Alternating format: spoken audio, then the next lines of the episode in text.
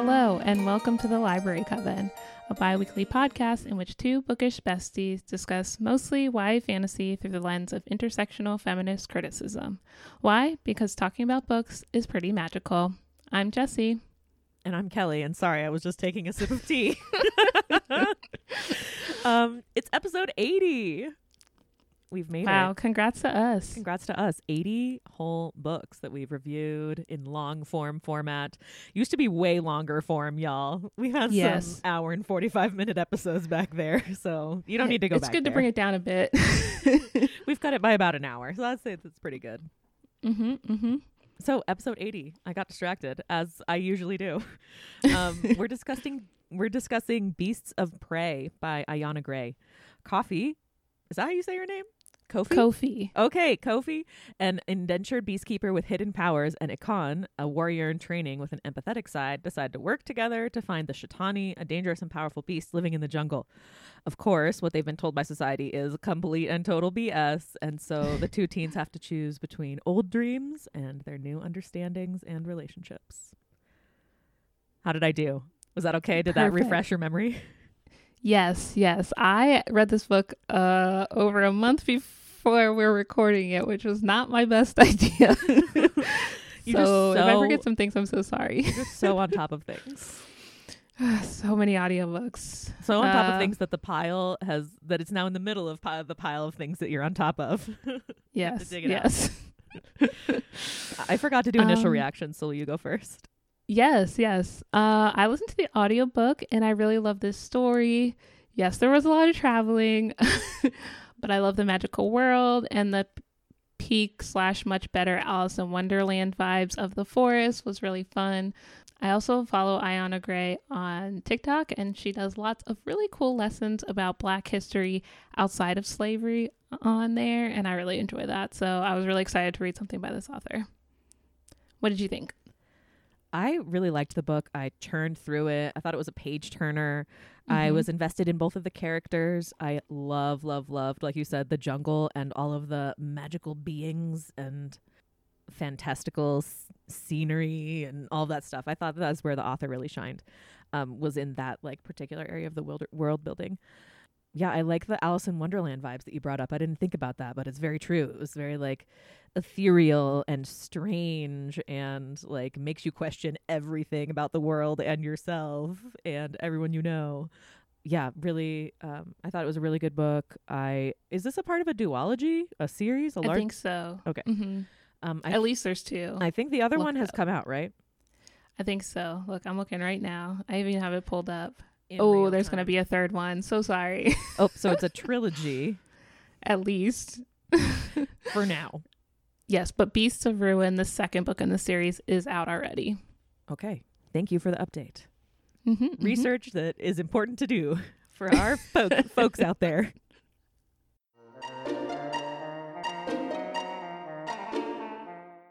Recommend if you like.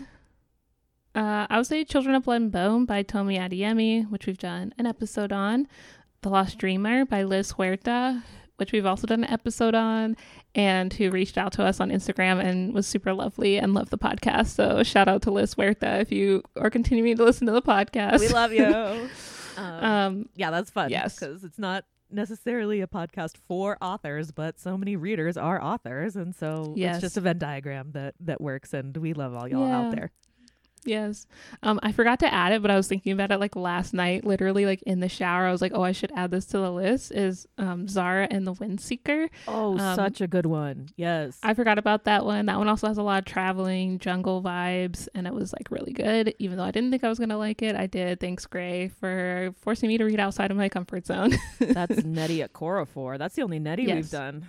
mm-hmm. Mm-hmm. Okay, yeah, excellent. Good good call. Good call. I um put on there Hafsa Faizal's We Hunt the Flame and We Free the Stars series. Yes. Um especially because book 1 also fits into the very niche subgenre of enemies to lovers looking for something in the woods. yes, that is. Uh, oh my gosh, I just finished Talia Hibbert's latest book. It is also kind of friends to enemies to lovers doing stuff in the woods. Exactly. we love we love this subgenre. The woods make things they turn everything on their head. Yeah. Yes.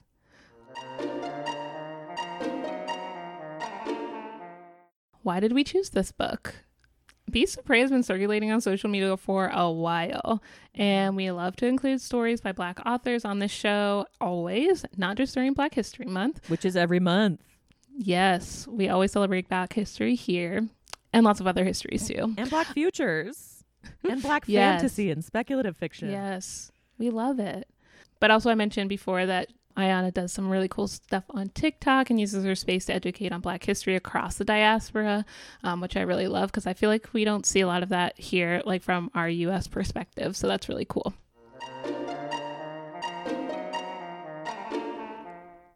Let's talk about world building in Through the Wardrobe.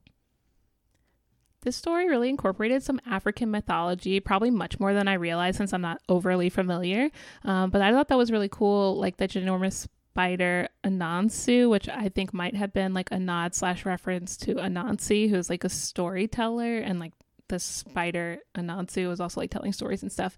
Um, so I just thought that was really cool, and I see think I think we see that a lot with like um, Tomi Adeyemi as well, including like um, African mythology or mythology yes mythology um that was why i recommended that one but i just thought that was really cool and i i just love to see it you know A million bajillion percent. I realize that that's one of the things that I always say to co-sign whatever you say because I'm just like, I'm just like what Jessie said, except less Mhm. eloquently, and I also agree. Jessie's opinion squared. the author's note really gets into it. It's several pages long about um the different, you know, things that have been integrated and and um i don't think i had got an author's note in your audiobook. You didn't get one. yeah all right i'm gonna put, get the book from the library so you want me to? it. You want me to just read it? yes One second. It was under my microphone, propping up my microphone. in kelly fashion using books as tools for things other than reading Like pressing flowers. Oh my God, so mm-hmm. many flowers.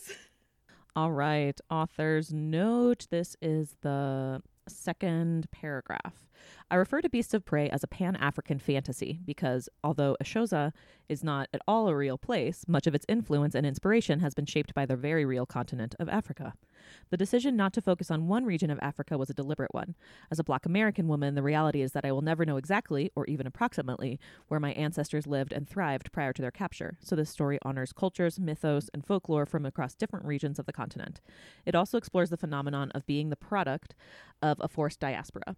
If you are familiar with African and African American studies, you may have caught some of the subtle and overt references, references included in the pages of this story, but I feel here it's my due diligence to lay things out in no uncertain terms for those who may have questions. Yeah, it talks about like um, the reference like Satao Nkrumah, the like person who was wandering around in the past, whose journal Mm. shows up, whose paratext Mhm. I will mention because I'm yes me. of course But like that's a portmanteau of Kwame Nkrumah, who was a prominent Ghanaian scholar and political figure, and then also Satao the elephant, which was a massive Kenyan, amazing, beautiful elephant. So yeah, like different nods to anti-colonialists and Pan-African leaders is what she's saying, and goes through all of it, and mythological beings also like taken from the folklore, African folklore, like Grootslangs are from South African mythology. Wow the Yumboes come from the Wolof people of Senegal. Like Umdhlebi tree is like the Zulu lore from South Africa. Like there's so much. So That's it's so very rich. It's really cool. So re- highly recommend. Yes. On that note, I would also like recommend, not recommend, if people want to do it, it's cool. Um, but I did a 23andMe and it was really cool to be able to do that and like find out where the black side of my family came from because that is just like Ayana was saying, like in the author's note, like you, there's just no way to know. And it like your people come from so many different places. So that was really cool. Now I know some people do not want to give their DNA over to some big corporate company. Totally understand that. But um, if that's something you're interested in, I thought it was really cool. And I really enjoyed being able to learn that information that I couldn't have had otherwise. Okay, back to the book. Back to the book. We have conjoining timelines of past and present, which is why I imagine you recommended The Lost Dreamer. Is that right? mm-hmm. Yes, yes. So like that chron- chronological thing was part part of the world building. When did you put that together? I felt like I put that together pretty early. I think I did because I was kind of like, mm, we are not seeing these two things overlap enough for it not to be Yeah. diverging timelines, which is fine. I'm okay with knowing that up front. Yeah, exactly. We also have the Yaba and the Gede peoples. There's all sorts of conflict, prejudice, dialects, religious practices, hairstyles, and clothes. Like it's all so well developed. Everything is very nuanced. I just thought that, yeah, the world building was exquisite. Like really Yeah. from top to bottom, just really fleshed out. Yeah, it was great. I it was cool to see because I think uh, we've talked about this in other episodes too. Like when this stuff is incorporate, like these things are incorporated but not like overly explained. Um, I really appreciate when an author does that. So it's not like you know just like an info dump, but it's like you can figure this out. Like just Google it. the other like big moment that happened that I was like I wasn't sh- I went back and forth I waffled putting this in Wands out versus like here but the rupture which is when all of Mhm. the like magic went underground and its consequences there's a really good quote from page 14 to 15 that like also gets into like how these moments reverberate throughout time and how the contemporary folks are experiencing you know the blowback essentially from Mhm. from how the people who were there in real time like experienced it and it's tra- you know, like generational trauma is what i'm trying to say. Mhm. um, okay so she koffi hadn't been alive a century ago when it happened but elders deep in their palm wine still spoke of it on occasion. They were called the violent tremors that had splintered the earth like a clay pot the dead who'd strewn Lkossa's streets in the aftermath. They talked of relentless blistering heat that had driven men mad. Koffi and every other child of her generation had suffered the consequences of that madness after the rupture, her people, the Gedes, had been dwindled down by war and poverty, easy to divide and regulate. And that's on page 14 and 15. The the magic, the world building, it's all very tied together, also in like the histories of the characters and how they're coming to their present and acting. Yeah, I just thought that it was like g- well developed. I don't know. I keep repeating that, but I'm just just like want to give uh, you know, all the credit where credit's due because it's not easy to weave all of these things together and make them all have a like a co-constitutive meaning you know where it's not just Mhm. like here's all these parts together put together into a fantasy story Yeah. Well, and I think uh, what you're like pointing out also like speaks to like what we think of like the African diaspora and how like people come in and like ruin things and like separate people and like you know prey on the land and take the land and like put the people who are already there uh, in positions of poverty and like divide people up in ways that don't make sense and cause more conflict. So I think like the book kind of deals with that a little bit and so much as like making sure that we see how this happens um, putting it in a fantasy world so it's like maybe more accessible to young people um, and i like i think that's a good thing to do like to kind of explain like how we these things might happen in the real world mm-hmm.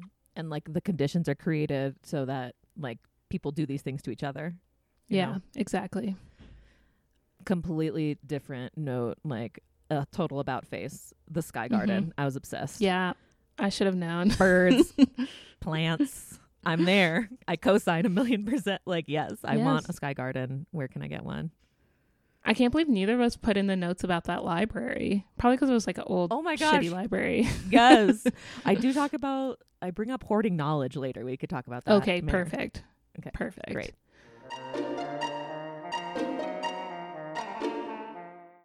All right. In the meantime, let's discuss all things magic. So, magic in this story is called the Splendor, which is just like such a lovely name for magic. Like, it just has like this magical feel to the wor- word that they use. And I really thought this was like so cute.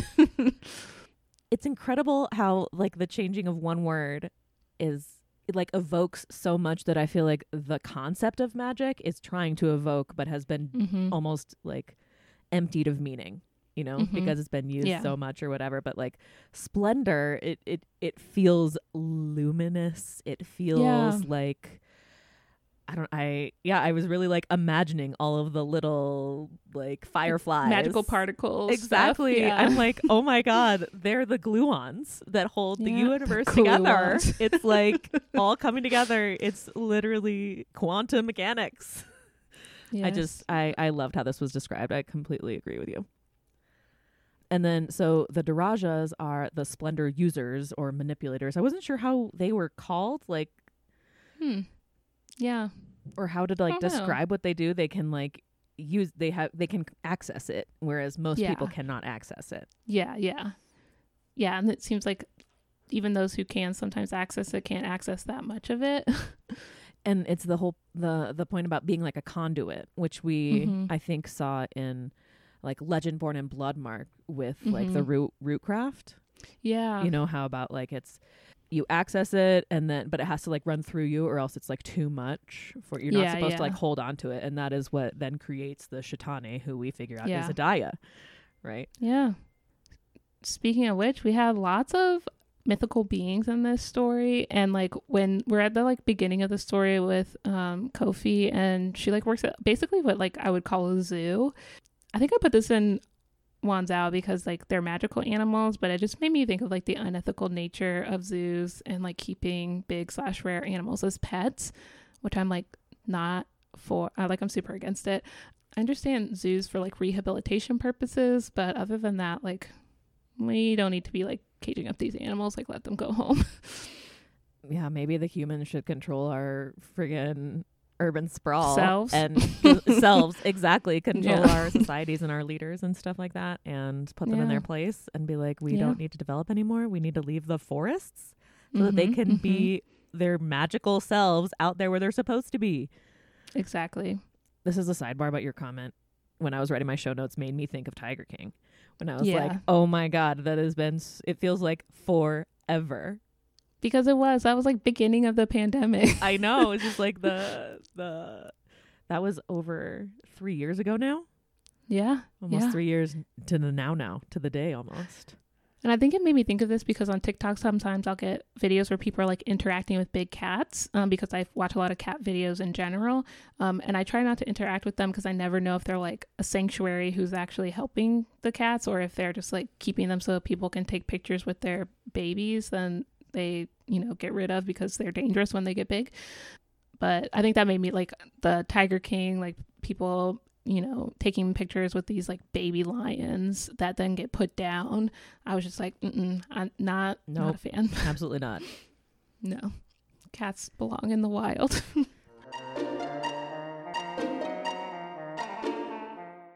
And it's a perfect segue to Knives Out.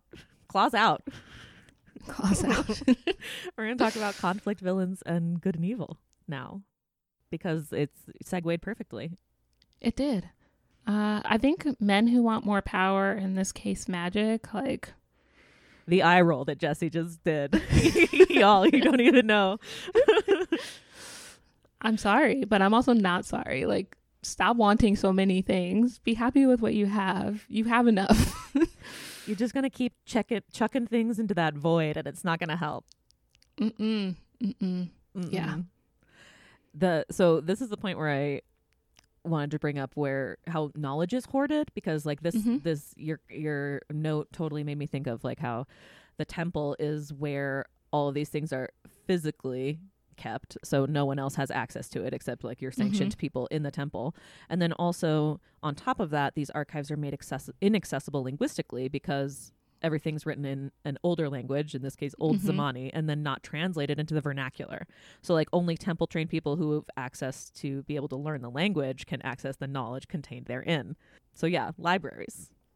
Yes, they have their uses, but they're also very, very flawed.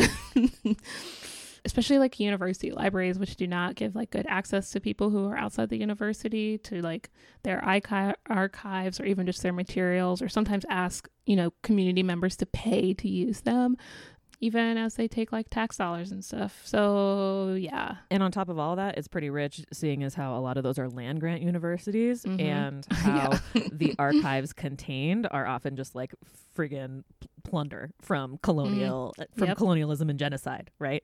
Yes. And so it's like stuff that shouldn't be if in they archives even anyway. include yeah like if they even include the stuff from the people who were there before which they often don't so it's like an erasure of the people who were there originally like the indigenous people's history which is like ridiculous yeah.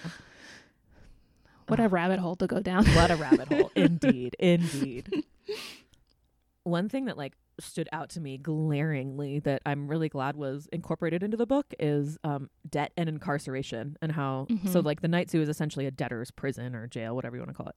And then prison, right? Because it's people serving out longer sentences and Yeah. like people are inheriting their dead relatives' debt and being Mhm. criminalized and just like this stuff happens in the real world in America, you know, yeah. like oh my gosh, yeah. I just I thought that this was really woven in very deftly into the story and gives like yeah just more substance to like the like why there are so con- why are there so many conflicts between Yeah. um you know these different these different groups and yeah i was just glad to see this in a fantasy novel i don't think i'd seen this like debt as No. like a driving conflict force in a fantasy novel before No, I don't think we have, like, not in the ones that we've read at least um, for the podcast. Yeah, I appreciated this aspect because we are like kind of dealing with like those are real issues people have, even though I think technically you're not supposed to have to pay for that stuff, but like companies will still come after you. So, you know, know your rights. i would be remiss if i didn't put the sons of the six in here Mhm. I tried to be open minded, okay? Like community protection at the beginning and Mhm. everything. Like Yeah. I try cuz like you know, like armed community defense isn't necessarily like a bad thing, you know? Mhm, mhm. And then I was fooled, obviously, because Me too. I mean, I tried to suspend the disbelief, but all I have my personal bias, you know. yes, Prejudice, yes, yes. right? And turns out the Sons of the Six are the, actually the ones creating the conditions of violence that are then used to justify the group's very existence and Yeah, further yeah. militarization. And that just is like, yeah, cops and military to the T. Mhm. And there's Yeah. even this mo- the the moment where Koffi Koffi Mhm, Okay, mhm. thank you. Sorry, I just want to keep, don't want to keep fucking it up. Koffi and Ekon meet is like he's literally like a cop in training gonna go protect the quote unquote property, which is like what these indentured servants become under the Yeah. contract that they have, right? Under the system that exists. So it's like, yeah, they they serve and protect property, not people. Yeah. Mm, sounds familiar.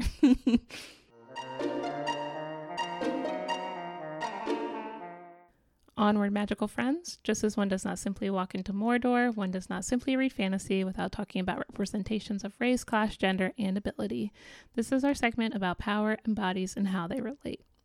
So we have this world without like overt racism, I would say, but we still see a lot of power dynamics taking place based on class. And there's indentured servants, which we mentioned, which we see happening firsthand with Koffi. And in that vein, kind of like what you were talking about earlier, we often hear discussion in our about something we hear discussion in our real world. We don't really talk about generational poverty, which we see with Koffi. Her father's debt falls to her as her father's child. And I think we can kind of like extrapolate that to the real world in the ways that poverty can have an effect on more than one just like just the initial person. And I think this can be particularly like can particularly affect communities where taking care of your family is expected of like newer generations, which happens a lot in like marginalized communities where you're like kind of expected to take care of like your parents and your grandparents, you know, so on and so forth. And I think through this story we can kind of see how that like works in this story to think about how it happens in the real world. So again, more about this like how debt can affect you for we often talk about like generational wealth, but we don't talk about generational poverty and how that like poverty affects people for like multiple generations. So I appreciate this aspect of the story a lot. Yeah, definitely. And what I think you're you're totally getting at, and that I would extend it to, is like it's you're just connecting it to the point earlier about like the then um, embodied experience, like how it's Mhm. like more stress, more like chronic illnesses, more heart disease, Yeah. like because you're forced into like then places that have you know worse living conditions, fewer resources, all of that stuff, you know, and it all just compounds. Yeah. Yeah. Um, we also see Ekon stimming. He like does this counting thing and this thing with his fingers, which I thought was interesting because I don't think we've seen that in any of our stories before. Ekon reminded me a little bit of Malik from A Psalm of Storms Oh, and Silence, mhm. which I think would be another good read alike. yeah. Yeah the definitely like neurodivergence going on like a Mhm. 100 percent it seemed like me you know just I, I just appreciated how we see Ekon understanding his own relationship to his body and stimming Mhm. and why it like is calming for him and then seeing him navigate like other people who where he has to mask essentially around them Yeah. right you know where Yeah. he's like why are you doing that why are you counting that's so weird like you're crazy the c word is everyone's favorite Mm-hmm. Yeah. favorite word to write people off you know but then with it's so different with koffi where Yeah. you know he feels like it's i can be myself like i don't have to mask and so yeah, the Leah Lakshmi Piepzna Samarasinha and their new book that came out is um talks about has a section on the erotics of unmasking and how it's just Mm. like very intimate to be able to like Mhm. and it's like obviously multi-layered with ma- unmasking in the pandemic right that's the context Yeah. that it's written and published in but also as an autistic person you know being Mhm. able to be comfortable being yourself and not always feel like you're um like constantly surveilling yourself and feeling like okay how do i make the people around me comfortable by adjusting all of my behavior and doing what's quote unquote normal or quote unquote neurotypical you know Yeah. I think her or them, they. i think they use she her she they pronouns yeah Oh, okay. Um, I think that they and maybe Sami Schalk wrote an article together about Bell Hooks's works. Mm, yeah, and kind of talking about like the commodification of like self care. um, mm, is this the audre lorde the yes, that one. Yeah, it is Lorde Sami one. Schalk and someone else. I don't think it's Leah Lakshmi Piepzna Samarasinha, but those two are friends. They show up in their own Oh, in each other's acknowledgments, and I just love that for them. I might have read like them in the same week in a like pedagogy class, but um I also like this because in that Audre the one about the Audre Lorde and self-care, they kind of talk about the commodification of self-care and like the whiteness of self-care that we see as it's been commercialized. So to see like neurodivergence um in black people is not normal like in our society like we don't often see that like the face of neurodivergence the face of disability the face of queerness like all these things is always white. So i appreciate having this in the story where we're like you know it's not just one group of people who has these things or is doing these things. It's it happens to you know more than white people. Yep, exactly. It's uh, who would have Uh, thought? an experience across across all of these constructed differences that we've made for ourselves. yeah yeah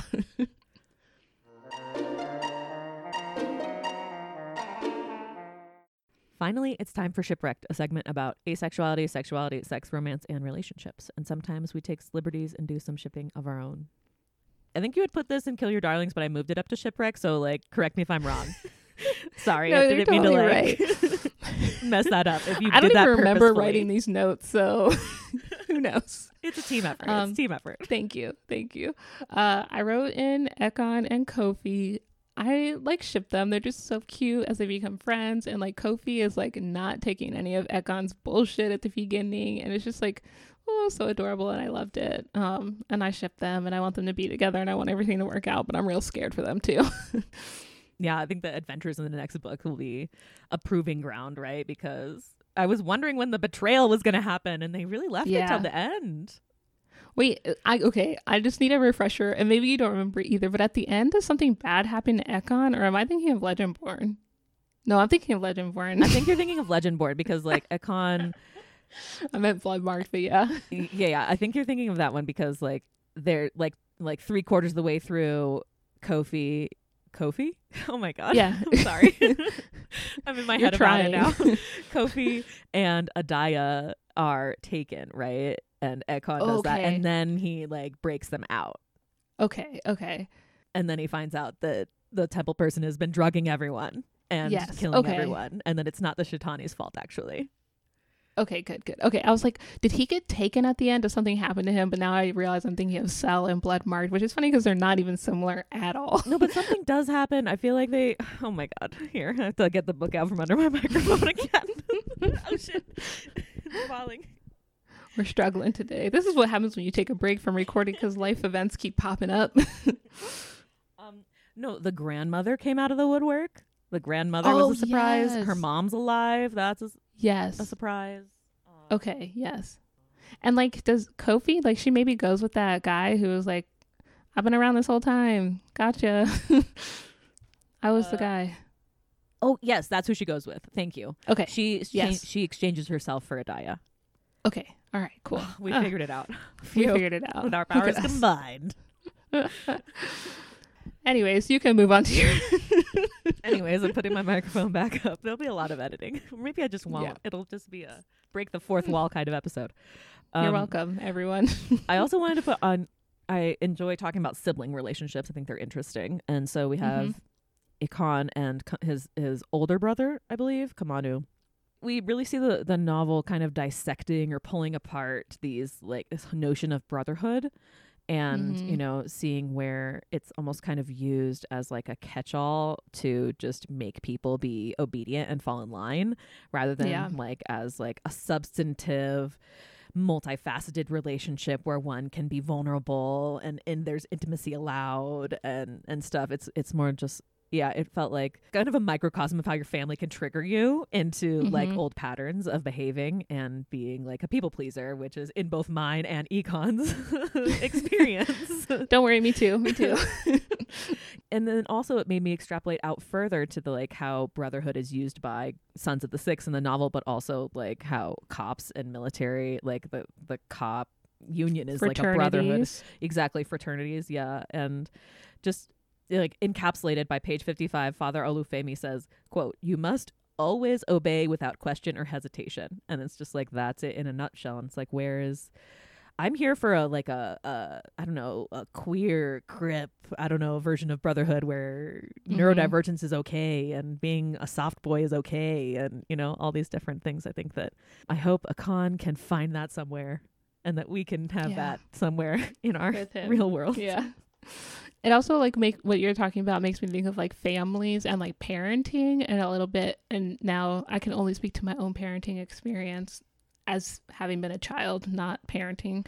Um i only parent my cat and i would never do this. But like this like um like i'm in charge you don't you do what i say you don't ask questions kind of thing and like how that just doesn't help with any kind of relationships that you form with like your parents and those kind of things so there's like no room for question or negotiation about how you want to live your life so I think we see that in like families in general, but yeah, I like that you meant brought in like the cops and the military as well. You can count on me to killjoy that shit always.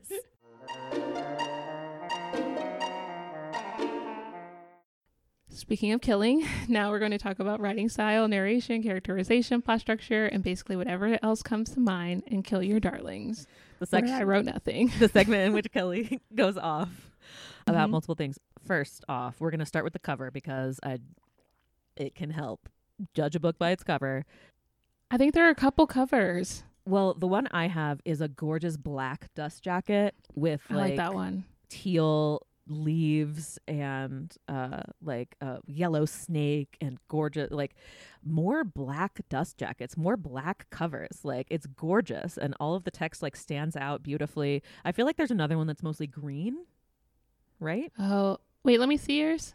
oh god damn it i mean yes here, here it is Okay, you're that there's that one, and then there's another one where like the leaves are like purplish pink. Ooh. And then there's another one that I think has Koffi and Ekon on the cover. oh okay i haven't seen that one I haven't seen that one either. I don't know. i wonder if it's like depends on where they're released if it's an internet Yeah. like uk release or Yeah. or a paper oh yeah. it's not new enough to have a paperback right No, I think mm, it might be. It's from t- t- 2021. I almost said 2001. 2001. Nope. I don't think we've read a book. I think Nnedi Okorafor's Zahrah the Windseeker was the oldest one we've read, and that was 2004. yeah, yeah. Yep, for sure. Maybe it'd be interesting to go back. It wouldn't. We're going to find like It wouldn't. Trash. I love it. Jessie's like, It would "No, we're not." uh-uh. okay, so back to the book that we're talking about today. The map, obviously. I love it. It's I didn't see a map. Okay, here's the I'm map. putting the book on hold right now. No, here it I'm is. gonna make Kelly keep show it to taking you. out the book. oh, that is gorgeous. sepia Wow. tones, amazing. Like Did you read it with the dust jacket on? uh, I did, yes. Wow. because Rebel. I didn't bring it ho- anywhere. Like I don't go Okay. anywhere. Well, that's true. like, uh, yeah. So it was sitting on my ottoman and was Oh, not not in a bag or anything like that. But yeah, Mhm, it's on mhm. both sides, which is nice. Both the in the front, back, and the and the the front cover and the back cover, front back. Mm. yeah, it was just beautiful. And then also there's paratext, which I think I'm contractually obligated now to mention. I think so. It's like if, if a paratext shows up in a YA fantasy and Kelly doesn't mention it on their podcast, then does it even exist? I don't think it does. I don't think it does.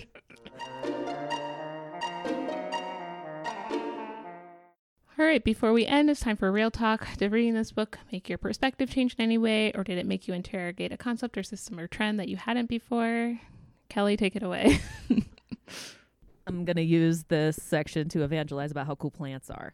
Mm-hmm, and uh, Koffi to Ekon in the jungle is saying that not everything is written about written in books, which is a good reminder for us Mhm. folks who love books and love to read. um, but yeah, just like there's plant medicine all around. So like she in the book is teaching him about ponya seeds that are like anti-inflammatory and also a lot of protein and all these things that are yeah just incredible and that there's so much to know that the world is teaching is like just being itself all the time and there's so much to learn and then yeah it's just i want to spend more time outside and with my plant friends i can't wait yay spring Yay, spring.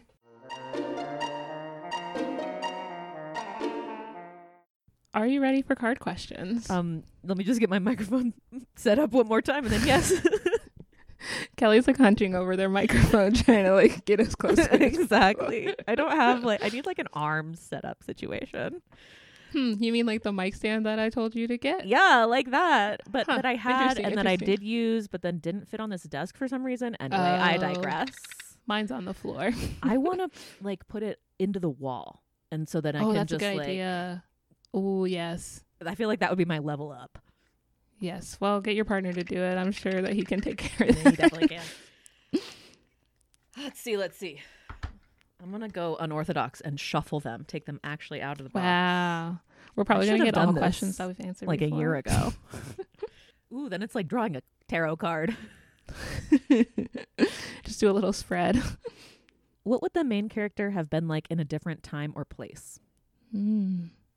I feel like in our time, Koffi would probably somehow would be used in such a way to violate child labor laws and trying to get out of that and help her family because her like mom ends up in the hospital and they have like huge bills from that and it would be terrible.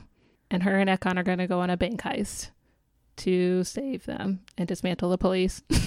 I would read this novel. Yes, it just keeps getting better. And then they take Okay. down single handedly NATO and the military industrial complex. hmm hmm And the healthcare system. They I fix believe it in all. them. I believe in them. Okay, me too, me too. Imagining different futures over here.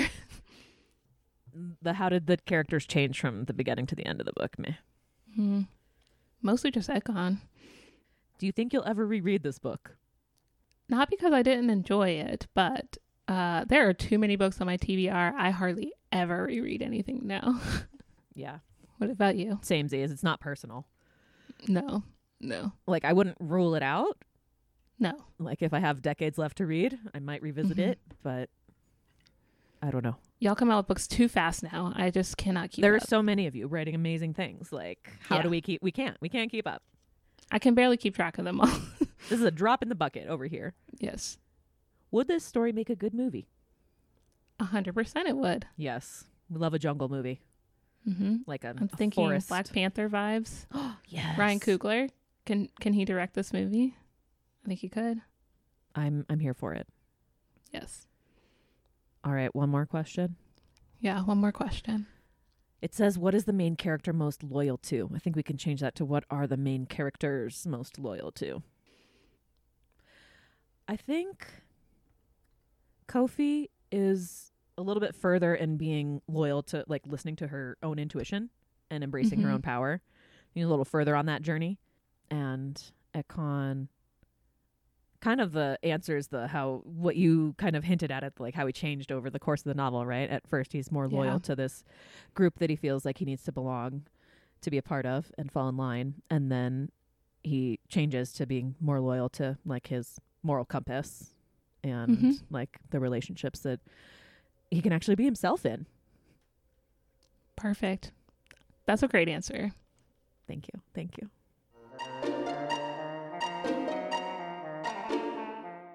Thanks for listening to the Library Coven. We'll be back in two weeks for a discussion of The Final Strife by Saara El-Arifi. As always, we would love to be in conversation with y'all. You can find us on Instagram. By us, I mean mostly Jessie. and we're not really on Twitter because it's a trash fire over there. but yeah, you could also comment, and then it would be a change from a spam comment on our website. Yes.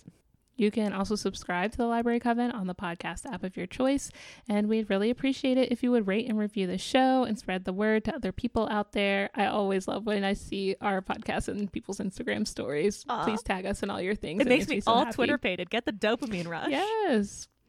If you're able to support our labor financially, you can make a one time donation to us on Ko-fi. You can support us monthly on Patreon or by shopping at our bookstore.org affiliate page. Until next time, stay magical.